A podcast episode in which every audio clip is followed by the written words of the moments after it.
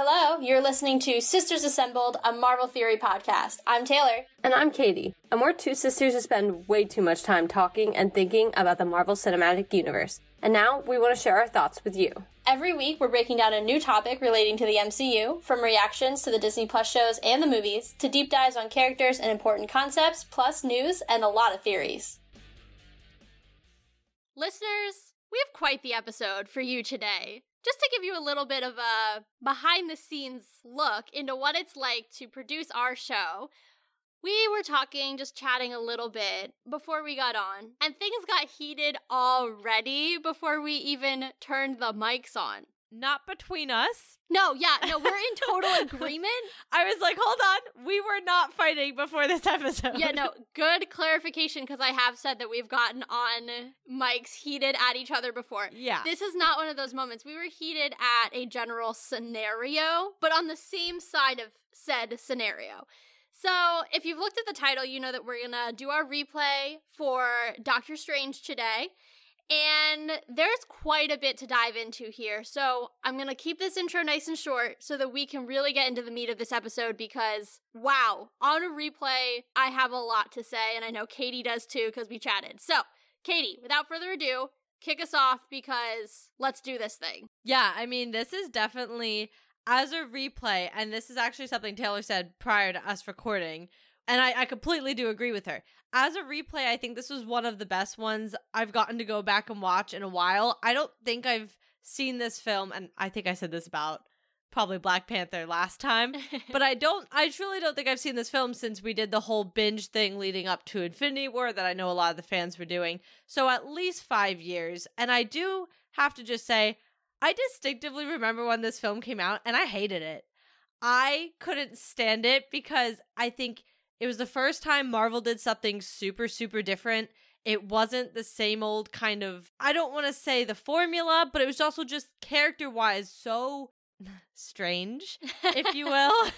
Pun intended. I was like, I don't know how else to say that.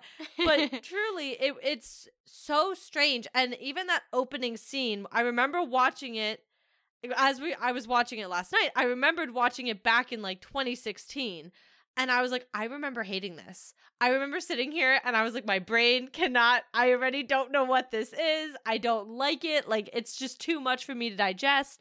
And obviously, over time, I remember my second rewatch of it just as much because I remember being like, why did I not like this? This is so good.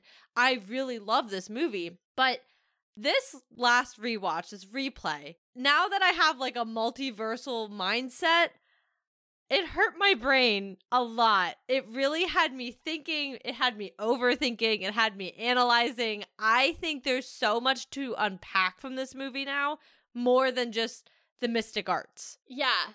Talking about unpacking, I don't even know where to begin. I don't either. your thoughts there because there are so many things that I want to build off of. So, to start with probably the most accessible, to echo your thoughts about my thoughts on just rewatching this, and to actually say what I said earlier on mic, you know, I genuinely enjoyed this. I think I've said before, I'm not a huge rewatcher. You know, there's so much content out there, even just outside of Marvel, that is so good that to me it's like, I'm going to watch something again. And of course, I'll do it if I haven't seen it in a while and there's like a Marvel movie coming out. So I'm not going in like totally lost and can actually speak with some sense of authority. But it's not like my ideal situation. However, rewatching this film, I was really struck by how much I enjoyed it because I think to your point, I don't remember how I felt in 2016. To give a little bit of context, I had just joined the fandom earlier in 2016 when Civil War came out. So I was very new. I had, I think, caught up at this point. So I'd seen everything, but I was nowhere near the level of involved that obviously I am now. So, as a relatively new person in the fandom, I don't really remember it, but watching it now, and then also having the context of Multiverse of Madness to layer in there, this film is spectacular. Not only does it, I think, explain something's okay, you know, that's that's a whole nother section that we're gonna get into. But the narrative of the film is actually really well done. Obviously, Ben is great. Benedict Cumberbatch is fantastic. But even just if you take him out because he's fantastic in any of the movies, regardless of how they actually turn out, if you just look at like the cinematography and the actual writing of the film, it is leagues beyond Multiverse of Madness. It has a coherent storyline. It is actually really beautiful, just the way it's shot as well. And I'm not trying to crap on Sam Raimi. You all know I love the Tobey Maguire trilogy. I was really excited when Raimi took over. However, upon seeing this film again, I can't help but think, wow, I really wish they would have let Derrickson do the second one. Because I think he has such a good grasp on the Doctor Strange character and how to make him likable. Because how many times have we said, you know, like Tony Stark, he can be kind of a butthole and he can be really hard to like sometimes. But I actually found that I really liked the character in this film. I felt for him and I wanted him to win. And that can be tough with characters who are so egocentric. And I just thought Derrickson did such a good job. And there's, I'm sure we'll get to it, there's like plot threads that hang because you switch directors. And I just want to start off my little spiel by saying this is rapidly rising, I think, as one of my favorites of the first three phases. Just on a rewatch, I think one, there's a lot of meat to it, but two, it's also really, really well done. And I think it can be really difficult to do a character like Doctor Strange because he is so mystical. And so you run the risk of really alienating a lot of people because it's, to your point earlier, so far out from what we'd seen up until that point. But if you look back at it with a little bit more context, you know, having seen what we've seen since, it's really, really solidly built and it's a really good film. I agree. And I want to work backwards and through what you said just because recency bias, I remember the last thing you said more than the rest of it as we go through the conversation. But I do think, as somebody who's seen what we've seen now, the whole mystical thing doesn't throw me off. Yeah. That's why even, you know, when I was saying it all earlier, in 2016, as somebody who I still I'd been a part of the fandom, but it was still pretty casual. I mean, I was getting I was definitely ramping up by that point, but it was still fairly casual. This was just groundbreaking. It was just different now obviously we've seen so many i don't even know what how to categorize them. I don't want to say different but just out there sort of things between not just the mystic arts but you know we have wanda who has broken free of just shooting little pew pew balls with her things and you know age of ultron. well it she just threw like these little magical balls pretty much everywhere and she was like here's my power energy and i was like okay shooting her little pew pew balls. That's what we're gonna talk about with the Scarlet Witch for the future. her little pew pew balls. I think Elizabeth Olsen would endorse it, so I'm okay with it. I totally agree. but up until that level, that's really that was the mystic we saw. I mean, we obviously see such a different thing now, and we will get into Multiverse of Madness and this movie and just marrying the two. But I mean, now we have Cosmic. Now we have the Eternals, which are on a whole just, I don't even know how to explain them kind of level. And so I think it is really interesting to go back now because you, I feel like there's another level of enjoyment too because it's not out of left field. It's not so like, oh, well, we just had Captain America and all the Avengers fight at an airport, but now we have some random dude and like a mirror dimension and the whole world looks wacky. Like, what is going on? I think this movie is awesome. I think we should break into Multiverse of Madness actually first. I agree. I think that's one of the big, I don't want to say the big three topics, but I do think there are about three big topics to discuss with this.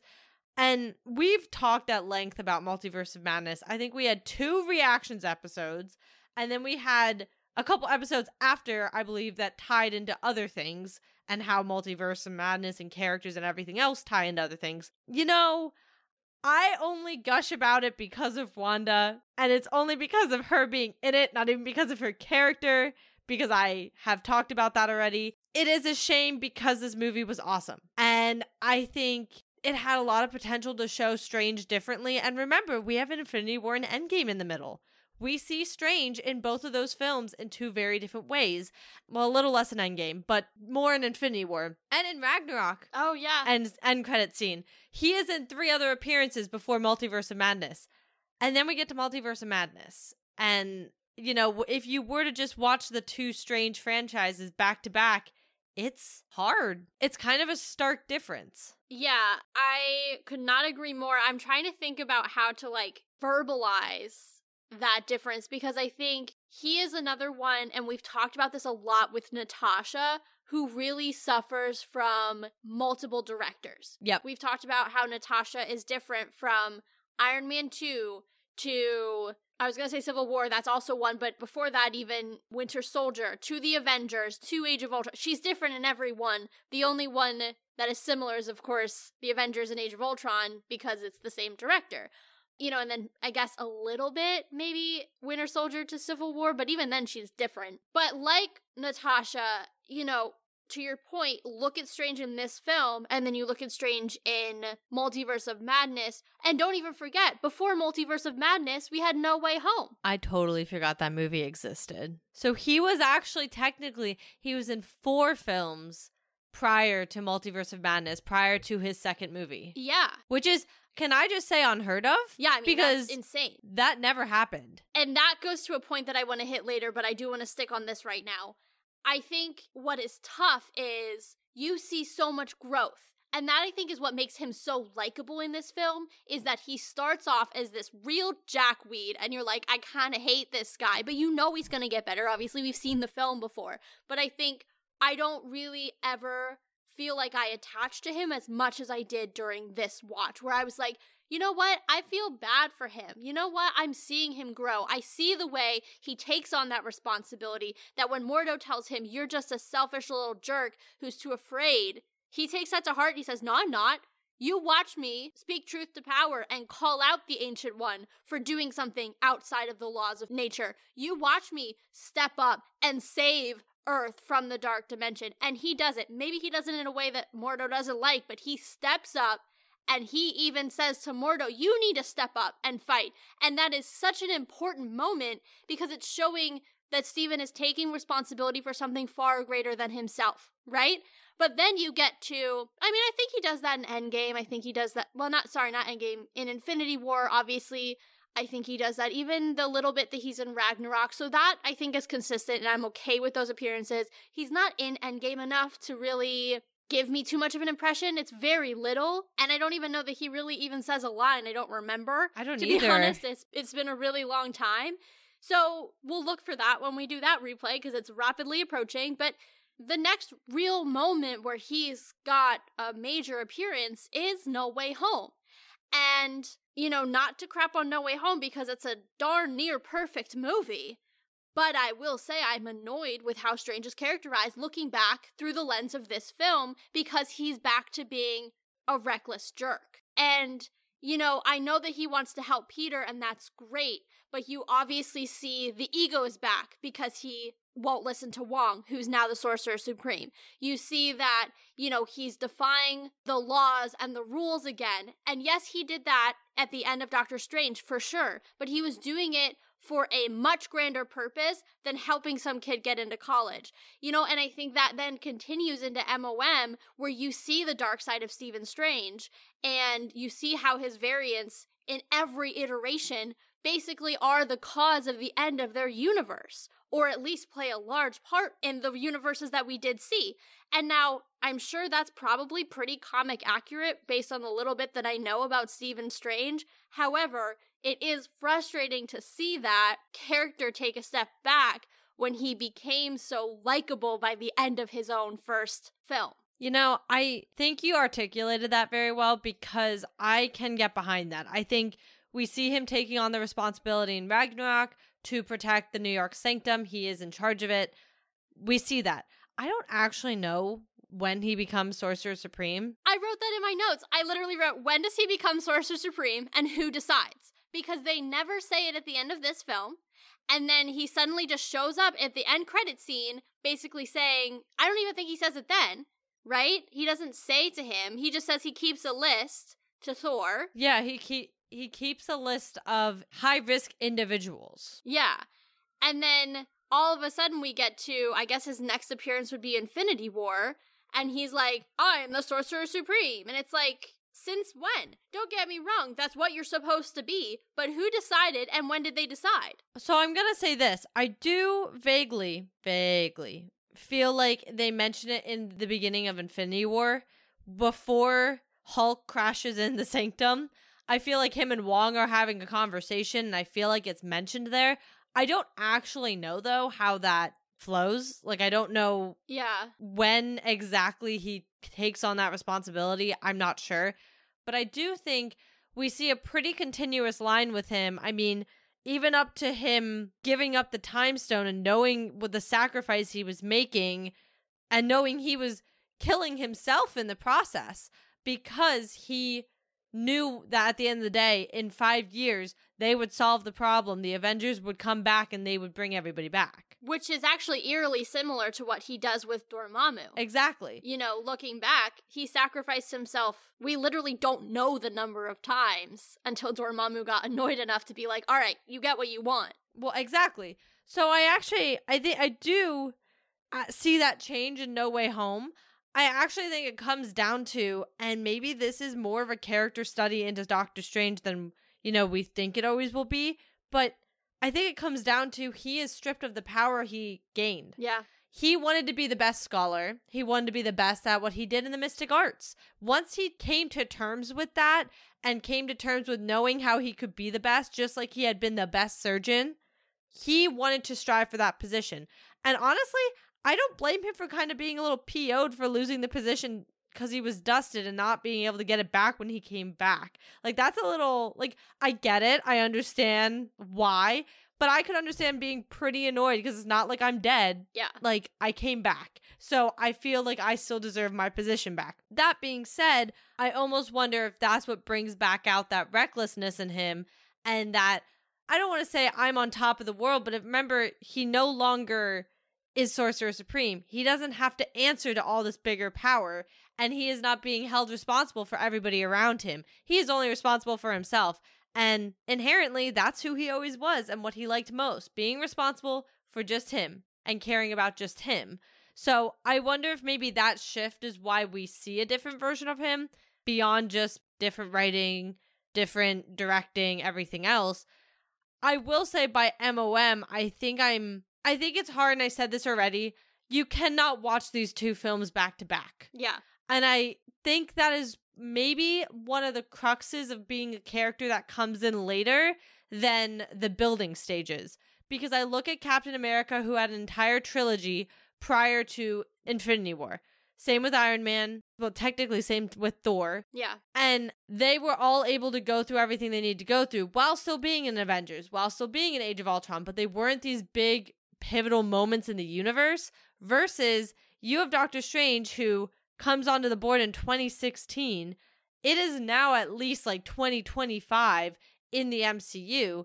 And he was gone for five years on top of that. And it just, I mean, that's almost 10 years between two of his movies. His franchise isn't, I mean, obviously we know Cap is like 70 years, but that's its own wonky. Yeah, that's a whole different thing. Yeah. Yeah. I, it's just, I think that is the biggest thing for some of these characters is they become, you know, victim to these bigger team ups sometimes and their characters. I think Peter Parker's another one. I I'm not going to lie. I think he falls to that too. I agree. And I think what's interesting is MOM is actually more of a sequel to No Way Home than it is a sequel to Strange's own film and his own first film, which I think is a disservice to the character, but also really speaks to what you were saying.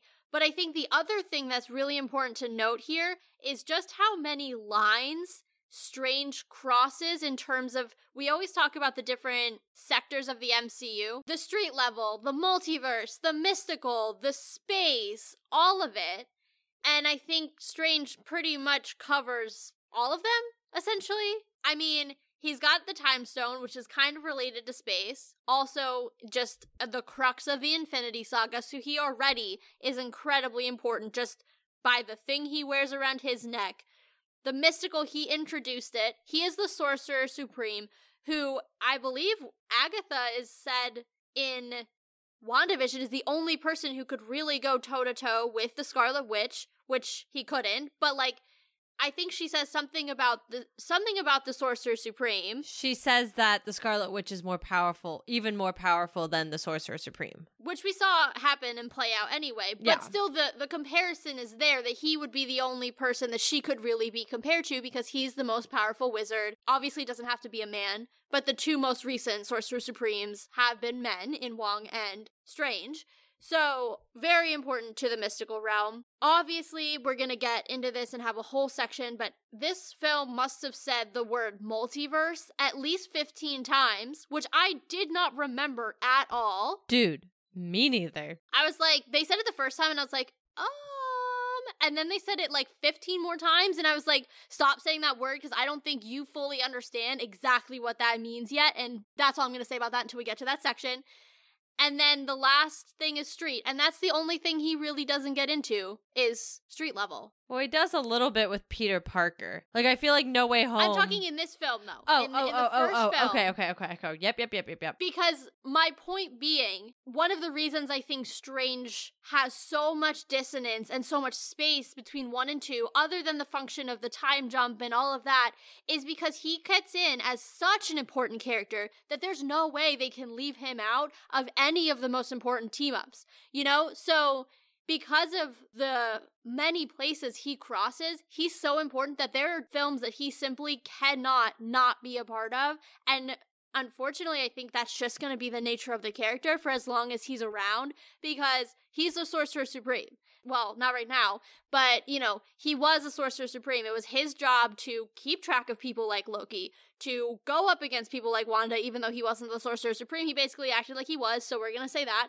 And, you know, that sheer fact alone and the time stone around his neck made him impossible to ignore when you hit films like Infinity War. Even Endgame, though, you know, but that's all a function of Strange's decision in Infinity War. There's no Endgame without Strange.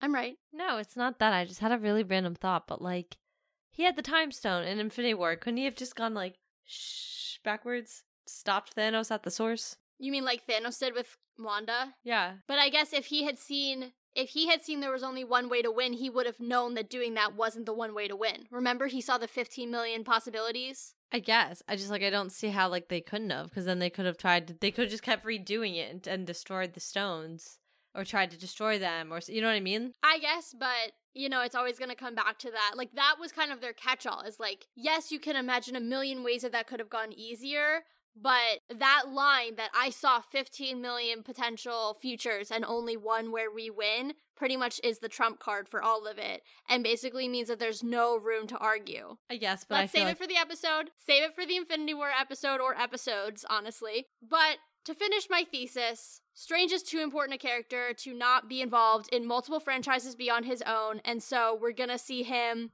dabble around in the future again. And much of it is to the detriment of his character, but so here we are. Yeah, and I it all makes sense. It does just make me sad because I already know like and obviously with the strikes going on right now, this is this is a grain of salt in itself. Like you don't even need to take it as one. It's just a grain of salt. But there was already talk about the third movie, his third film coming around and everything else.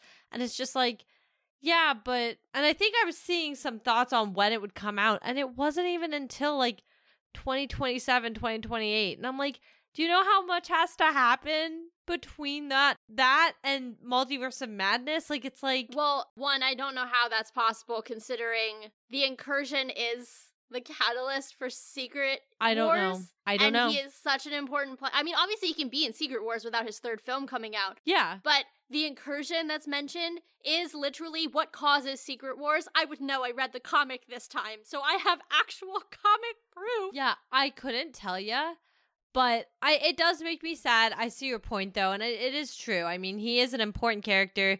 He is, if anything, more important than even like a Tony Stark. Oh, I just agree. because of his abilities. Yeah. Not because of just who he is, because I think he is a natural leader and he's good at that. And I think for the most part, you know, he's a leader who can make a really hard decision when he has to. Yeah. Even we see it from the get go in this film when he's not even an actual leader yet, but he has the Eye of Agamotto, aka the Time Stone, inside of it, and he chooses to use it to undo the damage that Kaecilius and his whole like ragtag group already do with Hong the Hong Kong sanctum and bring the dark dimension in, starts eating the earth, blah blah blah blah blah.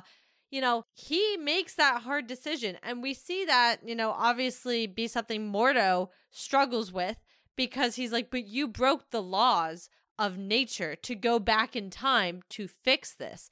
And I want it so I think here we branch into the ability to go into a couple different of our other thoughts. So I want to hold off on the multiverse and time conversation still because that's going to hurt me and I'd like to wait to get that headache until a little bit later in the episode. The biggest string that's always left standing is Mordo. Yeah.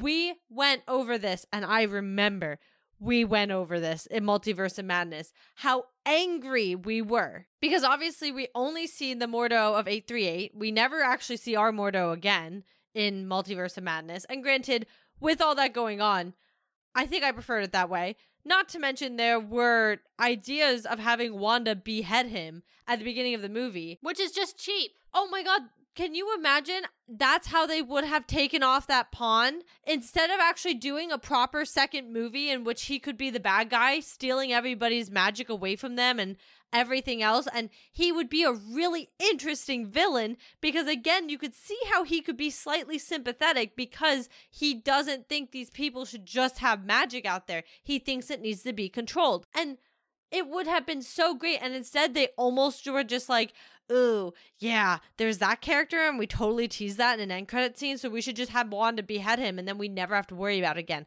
Are you kidding me? I mean, now we have a dangling thread from the first movie that we'll probably never see again at this point. Strange is so far beyond dealing with 616's Mordo, you know, with the things that he has dealt with. And it's disappointing because I would not have minded another movie where Strange just deals with the magic realm. And yes, he's dealing with that with Wanda, but like the direct effects of his first film. And, you know, he basically creates this version of Mordo between him and the Ancient One. They completely shatter his viewpoint on the world and create this monster that is out there stealing magic. What an interesting and beautiful movie that could have been. Again, I know there was something and I don't know why they took away Derrickson, but Derrickson would have made that, you know, like he would have brought that forward. That was his own thread that he was setting up for, I would assume himself.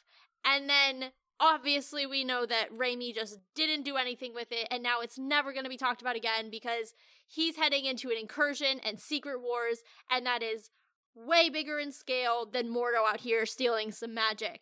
I mean, there's just no room for it. And it's a missed opportunity, and I get it, but it's annoying. Not only is there no room for it anymore, but I think what annoys me the most is it was a great, it would have been a great segue into everything we saw later. I agree. Because I do have to say, the biggest thing I struggle with is Strange shows up at Kamar-Taj, starts training. Yes, he takes it very seriously. Yes, he is able to remember everything because of his memory and all that. Yes, he is very good at what he's taken up.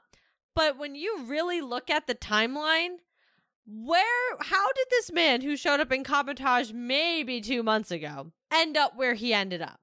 And like I get it, he they they even said it in the movie. He was meant for this. He it comes so naturally to him, like he was made to do this.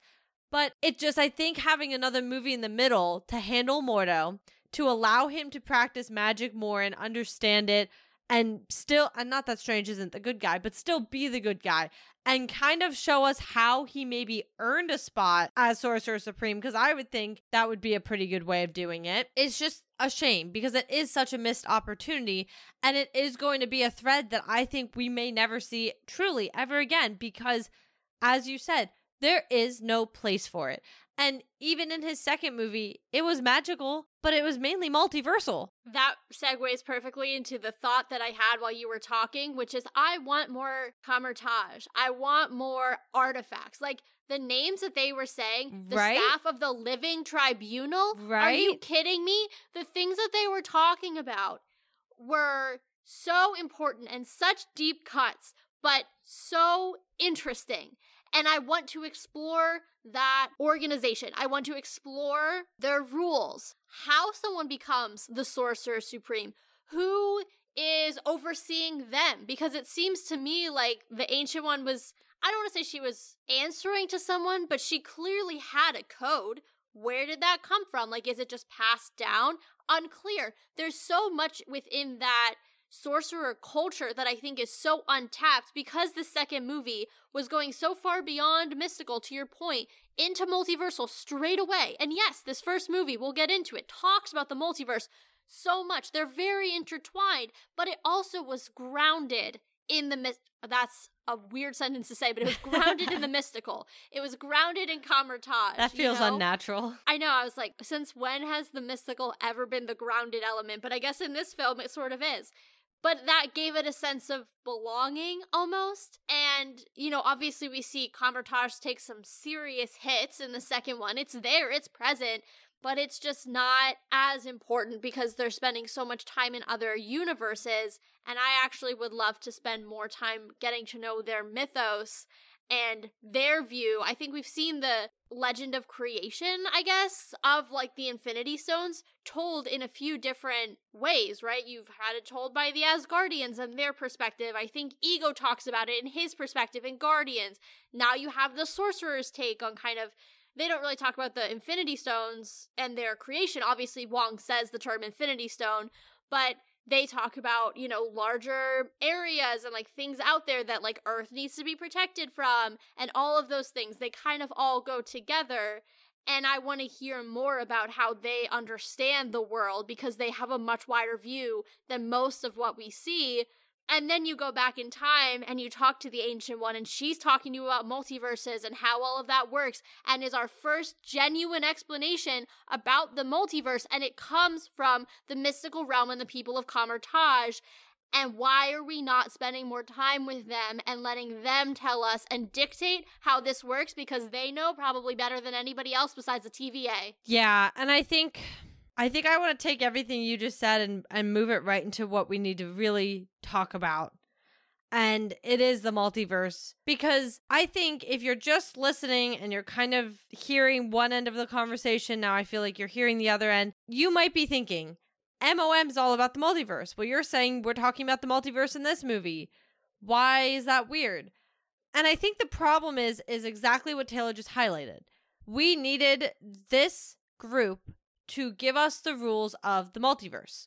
We needed more than what we got in this film. We got a lot more than I expected because I don't remember ever hearing all of this. I, I knew about the different dimensions, but I mean, we had a whole episode where we were like, are dimensions multiverses? Like, I still don't know the answer. I think they aren't. Well, no, but we decided, didn't we decide in another based on another property? I don't remember which one it was. It may have been Ms. Marvel. Didn't we decide they were the same? I don't know anymore. That's my thing.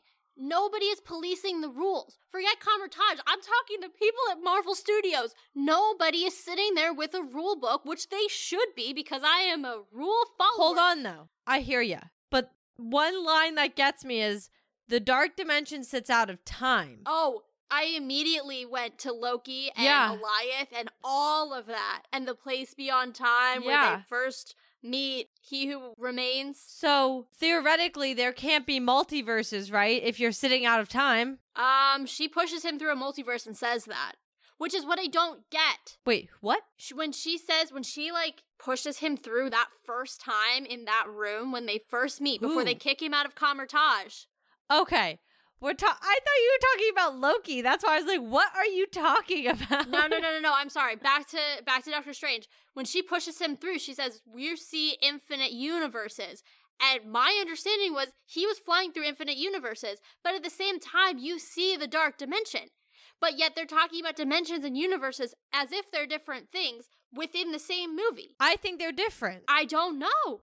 Because she's talking about universes, an infinite number of universes, as he's passing the dark dimension. Should that not be a different thing if she's not talking about universes? Then the biggest question I had is there should not be a multiverse in 2016. Oh my god, I didn't even think about that. That was my first thought was how does this make sense? It was not open until Loki and Sylvie played their little games and they didn't play their games until after Endgame when he took the Tesseract. No, you're wrong.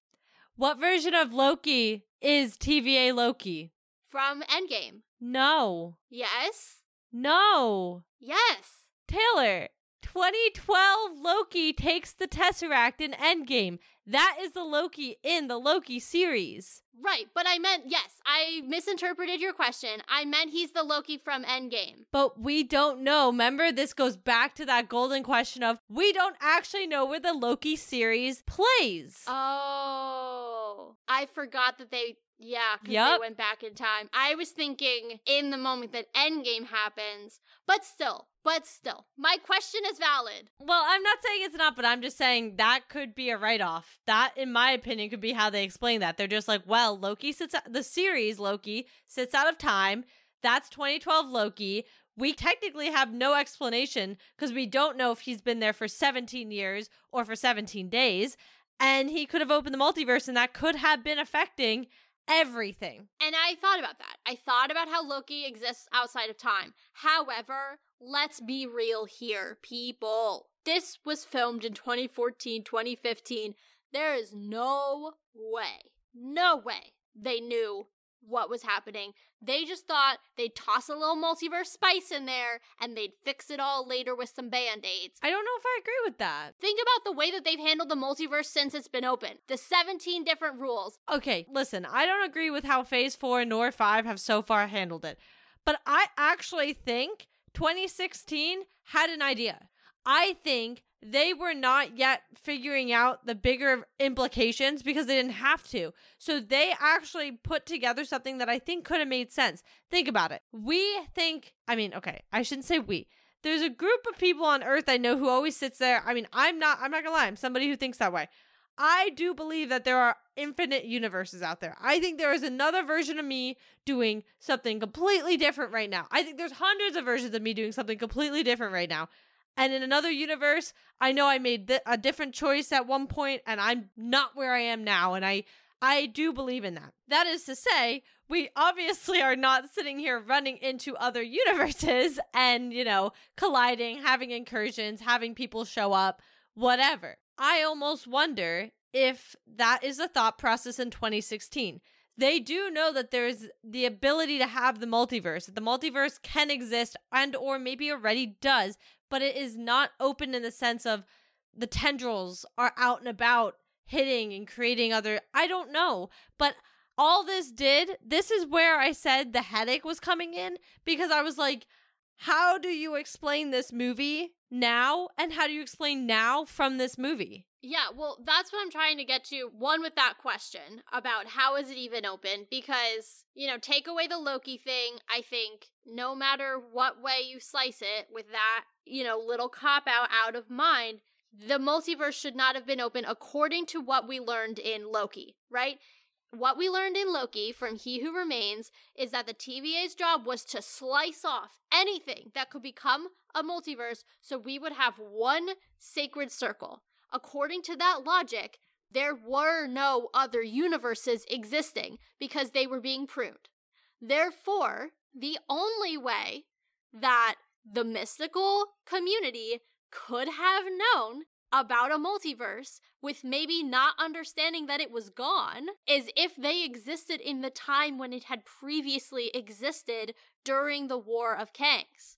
In which case, they may not have understood that by Kang doing whatever he did, like killing himself, I don't remember the story anymore, like killing other versions of himself so that only he who remains remained, they did not understand that he was pruning so there was no multiverse. Now, where that theory falls apart is she sent him through a bunch of universes.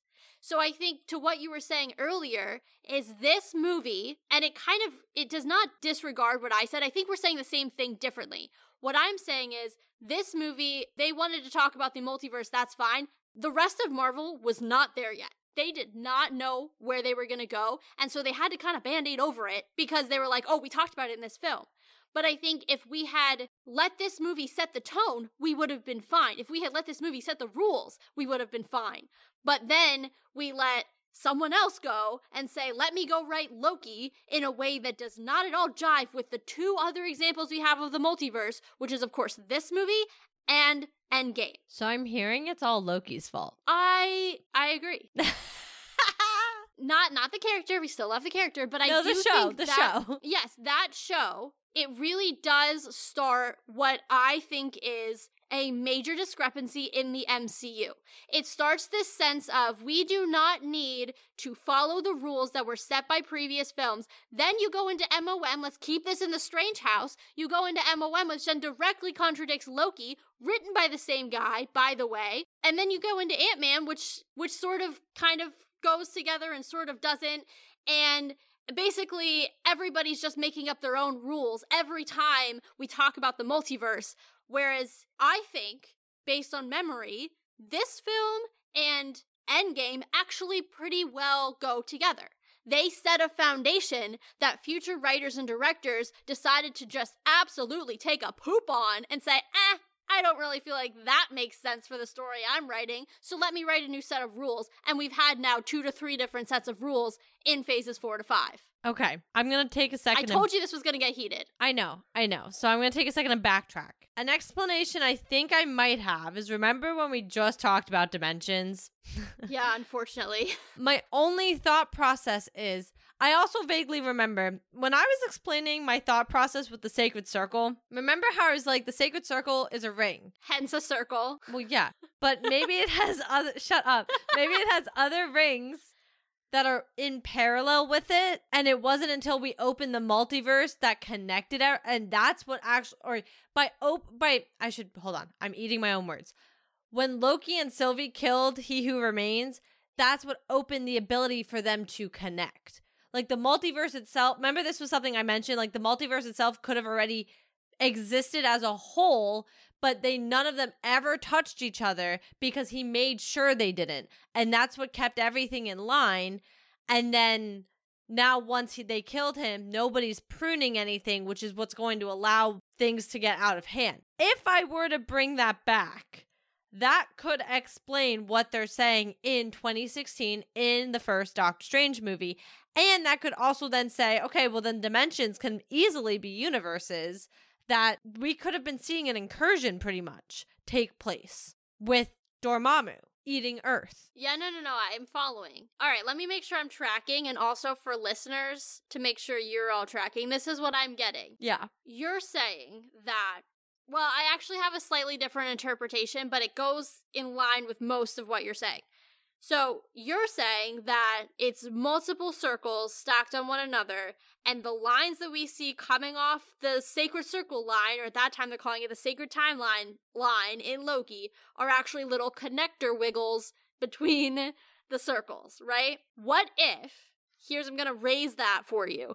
What if instead of the circles already existing, now this kind of does conflict with Strange, but I think this makes more sense in relation to Loki. If the timeline, with the sacred circle, has the little wiggles come off, and the wiggles or the branches, that's a better word for it, the branches. I was like, what is All the I'm thinking of is fruit salad. Yummy, yummy. childhood moment unlocked. But the branches, right? What if the branches then form their own sacred circle? The only thing is where that doesn't go is, of course, then the multiverse would not have existed until that moment in Loki. So it's tough because I hear what you're saying, and that does make it work. yeah. But it just really does not, to me, speak to what He Who Remains says. And even I feel like the imagery that we got from Kang the Conqueror in Ant Man was one circle. And so I just feel like it's so. That's what I mean. I think they allowed them to I mean, start. I'm not saying I'm right. I'm just saying that's the only way I think it makes sense. And like I said, that's what I think prior to even the MCU. I think a lot of people always theorize that there are other universes out there. I think that's the idea behind them. So I'm taking that thought process and I'm like, okay, saying they all exist, we don't touch, you know, he who remains dying is what starts allowing those to happen. And it does, maybe that's what starts to cause, it could cause more universes too. But there are already some out there. I don't know. I think it's so hard with this movie because, I mean, this is the whole problem with the replays, right? And not problem, but like in a bad way, but just when we watch these all with the new point of view that we have, which is what's almost fun about it. Like that I think is the big point is it's one thing for us to react to things as it comes out and then you get maybe a comment here or there from us 6 months later and we're like actually that wasn't as bad. We just needed to think about it and now we feel differently. Like that's how I feel about MOM. I'm like, it was bad. Oh, it really it was, was. horrible in so many ways. But now I can watch it and I'd be like, but Wanda looks awesome and she's doing so many amazing things. Killing people? She is a grieving mother trying to get her children. okay. So she can do no wrong. But my point is, is like I can watch that and I'm like, if I can separate myself from some of the other things, I now can say I enjoy at least watching the movie. I can watch it, I can put it on. I'm like, okay, cool. As long as I don't think too much about this movie, we're good. When we do these replays, it's fun to be able to say, hey, especially the ones who have sequels now, to sit there like we did with Black Panther and say how the and obviously that was so different, but how, you know, the second one reflects the first, how the first reflects the second how things in between played a part, whatever. But I will say, this is the other big struggle, right? Because, like, now, especially with the multiverse, if you would have left me in 2016 with Doctor Strange, I would have been like, cool, all makes sense to me. Yeah, there's a multiverse. The one thing, though, that I continue to struggle with throughout this film, and again, like, I wouldn't have thought of this in 2016, but now we have someone named America Chavez they were traveling through the multiverse with just their sling rings. I don't think about it. I mean, why do you need America then? Like, I just kept thinking, like, she just sent him through the multiverse with just a touch. I get that she's the ancient one and she has a lot of power, but. But remember, though, she was also drawing from the dark dimension, and I wonder if that was something that played a part. I mean, I'm sure it's possible. I just it really stuck out to me. I don't know. It, it bothered me. I was like, are you telling me that this whole time he could have been sling ringing his way around the multiverse? Like, what? I I do struggle with this. I don't know. The problem is is I mean again, this goes back to what I just said.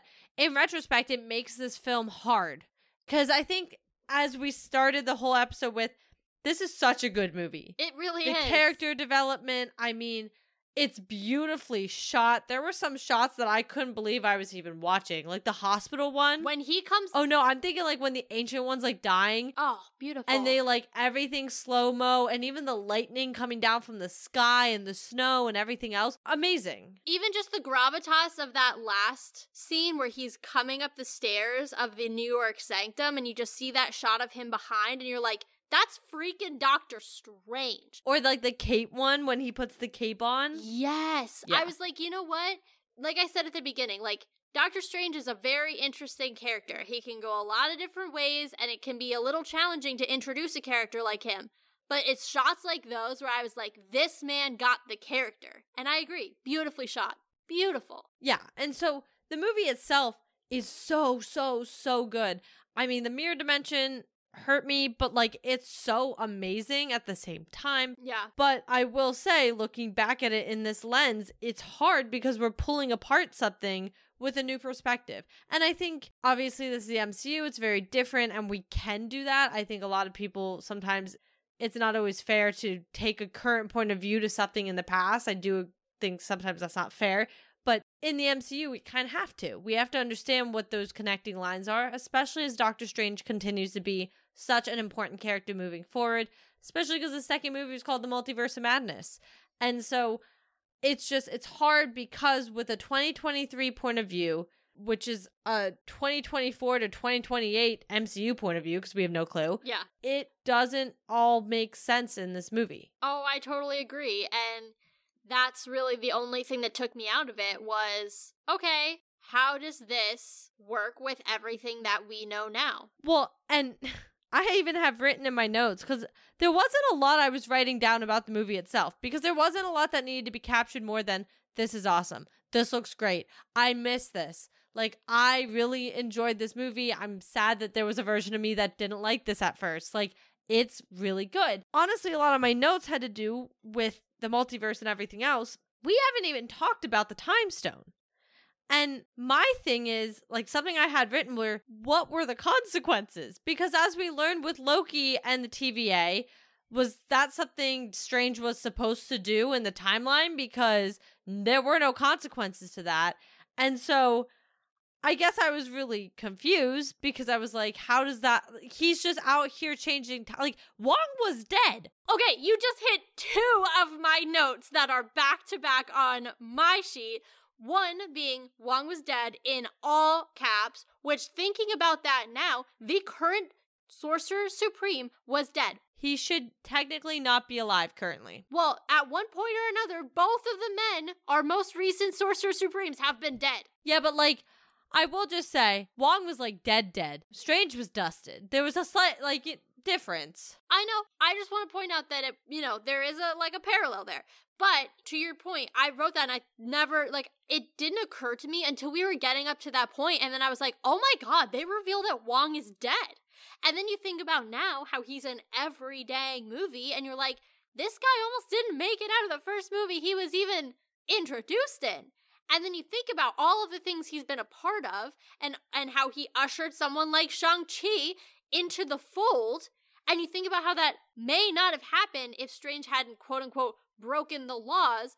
And then going off of that, my next bullet point, which goes back to something you said, was what was the reckoning that Mordo spoke of. Exactly. He spoke so convincedly that there was going to be a price to pay. And it almost made me wonder is this when Strange started the incursion?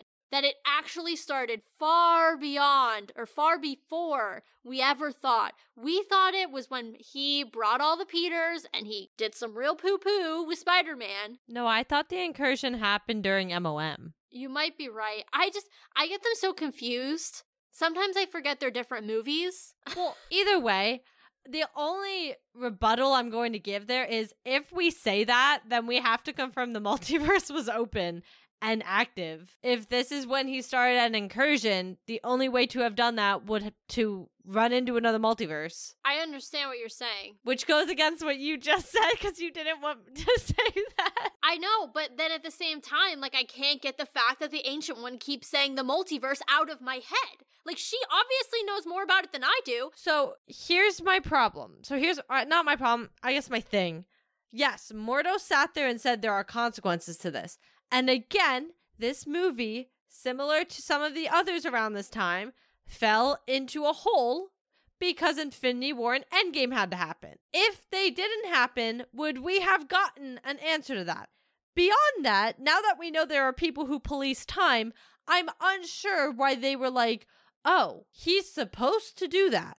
I don't I don't see that. I'm sorry. Like it was one thing for the Avengers to go back and grab a couple Infinity Stones, especially because we know how the TVA used them as paperweights, and bring the half of the universe back. Okay, they brought the entire half the universe back. Not saying that Earth's not worth it or anything, but like Strange literally undid deaths. Like he and not like the dusting type, like literal should have all been dead kind of deaths.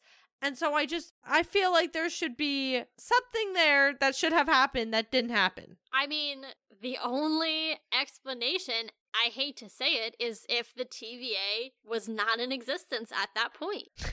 Look, I feel like I want it to be one way, but I'm not going to not acknowledge the evidence for the contrary because that's just stupid. But what I think this comes back down to is Loki really started a whole vat of poop. And the TVA is a problematic organization just in understanding time because there are so many moments in which they should have stepped in in movies that came out before Loki ever came out. I'm looking at you, Steven Rogers, but they didn't because at that time we had not yet been introduced, and we have to do all of this bending and mental gymnastics to justify why they did not step in. Now, the only thing we can say for Steve, and I just thought of this, is maybe they did step into him on the other side. We don't know. But that's a whole conversation for another day. We'll get to Endgame and we'll table that for now. I just, everyone remember that because that was actually the smartest thing I've said today. But I do want to point out one other thing, and it's directly related not to this movie, but from a character from this movie, which is, if I'm remembering correctly, the Ancient One, when she explains to Smart Hulk the concept of time travel in the multiverse, she tells him, bring it back or you will start a branch. Well, honey, if the multiverse already exists, why do they need to worry about starting a branch? Okay, I'm ignoring that statement because I feel like that's going to be an endgame problem.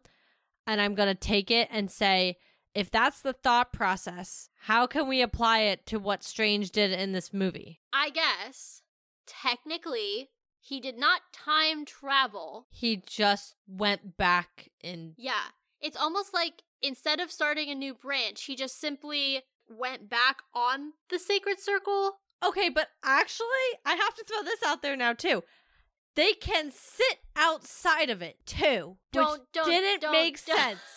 I was like, Don't. so Strange is not affected by his own spell in this case, which also didn't make sense because when he goes up against Dormammu, he has it so that he has to be affected by the spell, so he doesn't. So he gets re- he goes back. Hold on, let but me just. okay, really quick, really quick to that. I think there are multiple spells you can do with the time stone. Yeah, right. I was getting there, but then regardless, he can pull other people out of the spell, which we saw him do with Mordo. And Wong. Well, yeah, but Wong had to come back first, so like that was its own thing before he did that. Right. And then we see Kaecilius and his followers be able to break through the spell because of the dark dimension powers they're drawing from. And they're outside. So now they're all sitting outside of this spell, which I don't understand. Because how is that not creating branches by the fact that you're putting everything back to where it was, say, 10 minutes ago, but now you have people who should have been, say, 10 miles down the road, not there yet, still here because they're out sitting outside of the time spell.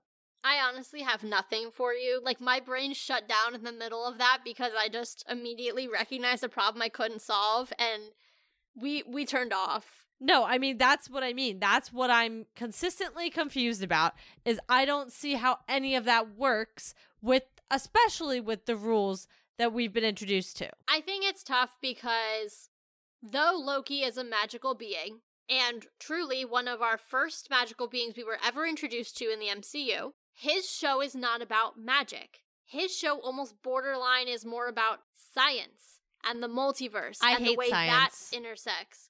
I'm not a fan either. I mean, I am in the sense that like we both believe in science, so Uh, we don't want to put that out there. But I don't like thinking too much about in. science most of the time. Yeah, we Unless we let that to dinosaurs. the professionals. I know you're really into dinosaurs. But let me clarify by saying we leave the science to the pros. We are not the pros.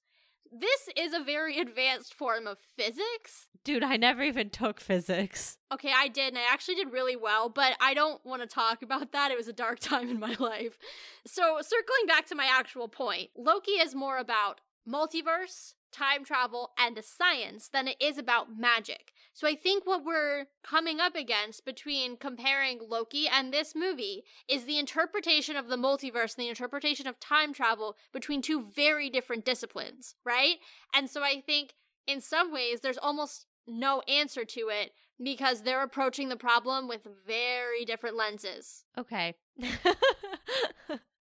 I feel like I fried my brain trying to understand. Like I literally feel the headache starting at the start of at the front of my head because I'm like desperately trying to understand any of this. And it's like I said, it is a shame because if we didn't have to think about everything that we know now, I wouldn't even second guess half of this in 2016 Doctor Strange. It is a shame because if they had just let this be the foundation and had been consistent throughout, this would never be a conversation. I also I I can't say that. I was gonna say it also would have made a lot more sense, but I can't say that because while I understood the multiverse and then they brought in time and they did them both on top of each other, which we know we I hate, and that would have hurt my brain anyway, trying to understand that whole thing again. But I do think this was the type of movie that should have been allowed to run with it I agree. not something like Loki. And I maybe this is because I have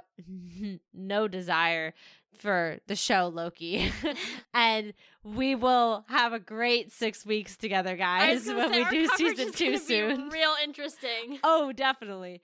But I just, I think it makes me angry because I think that show in itself just set up so many weird things on top of like it doesn't really fit in the MCU. So it's weird because we're following these rules from a show that like doesn't really exist, right? But that's the thing. We're not actually following the rules. Enter MOM. Does MOM follow the rules of this movie? I don't even remember. Also, does Quantumania follow Loki? I don't remember that either. Oh, that one's blocked out of my brain. Theoretically, though, if MOM follows the rules of this movie, I won't be as angry. Well, how did MOM conflict with Loki? It's been so long since I watched Loki. I know. I have to do my rewatch before season two.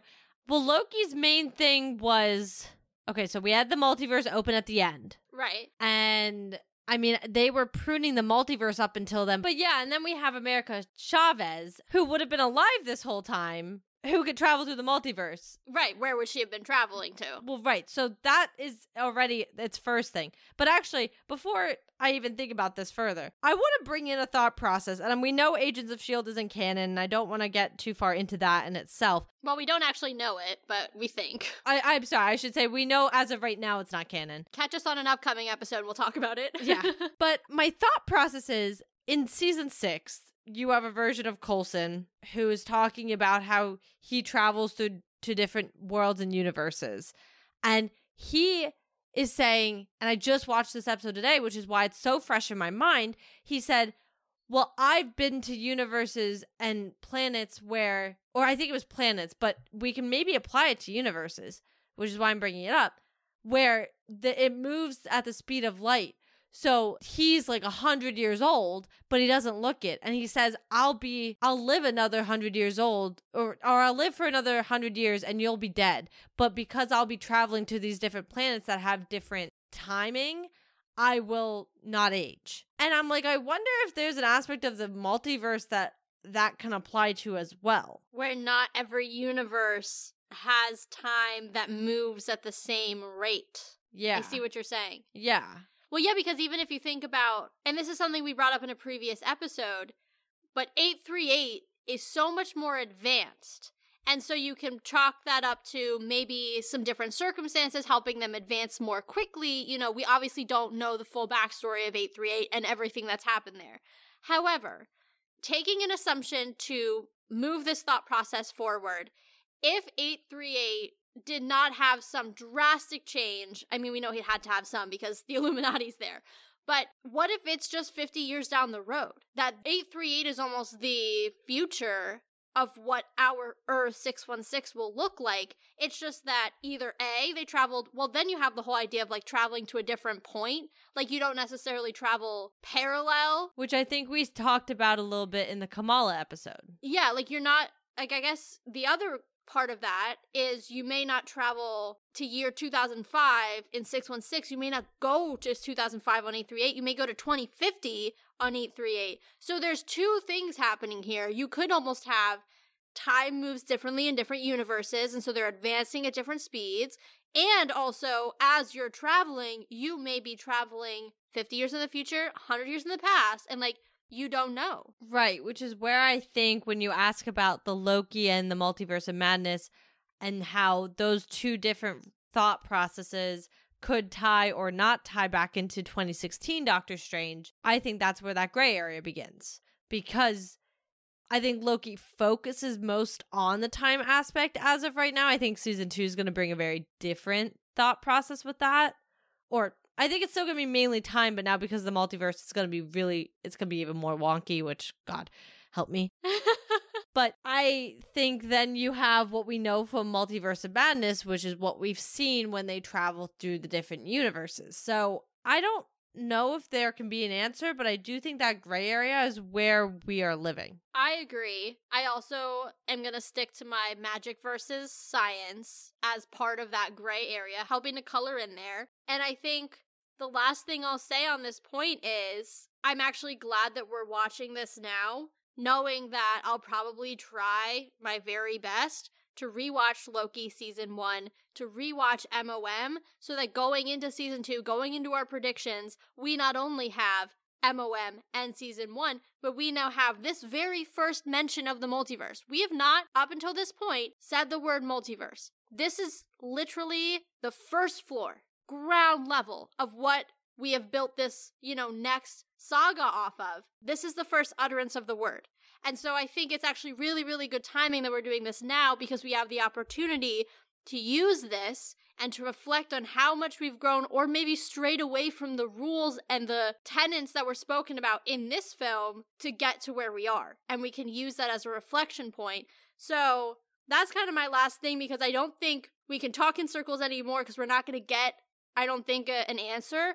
But maybe Loki season two will help point us in the right direction now that we can compare it to where we started. I think that's actually something that could be really helpful. Well, my last point is while this obviously we knew was going to turn into a multiverse and time experience because of this movie, as you just said, being a multiverse and time gateway. The first time we see the time stone as well, the first time we mention the multiverse and we see the multiverse and other dimensions and everything else we see.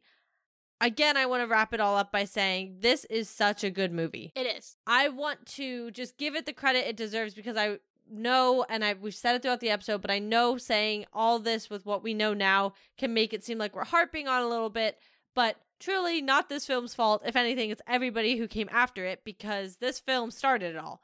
And I don't remember it starting so much of this. So it's actually kind of interesting to go back, as you just said, and to watch it now when we have some of this new content to go through. And that's also coming up. But it is such a good film from start to finish.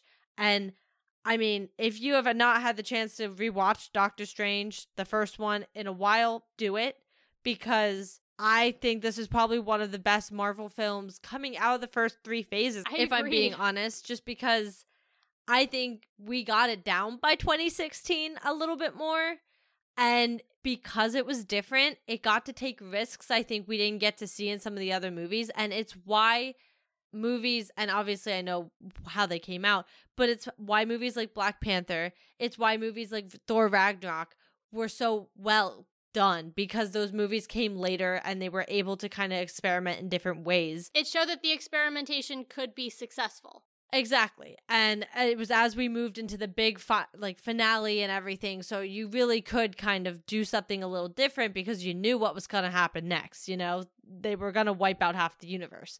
So, it's still an amazing movie whether or not everything that comes after it negates everything it talks about in the multiverse and how the time stone is used and i i'm hoping that they can continue what 2016 doctor strange did for the character of doctor strange moving forward Couldn't have said it better myself. This has actually been a really, really fun episode for me. I think I wasn't sure what to expect going into this rewatch, but I was pleasantly surprised.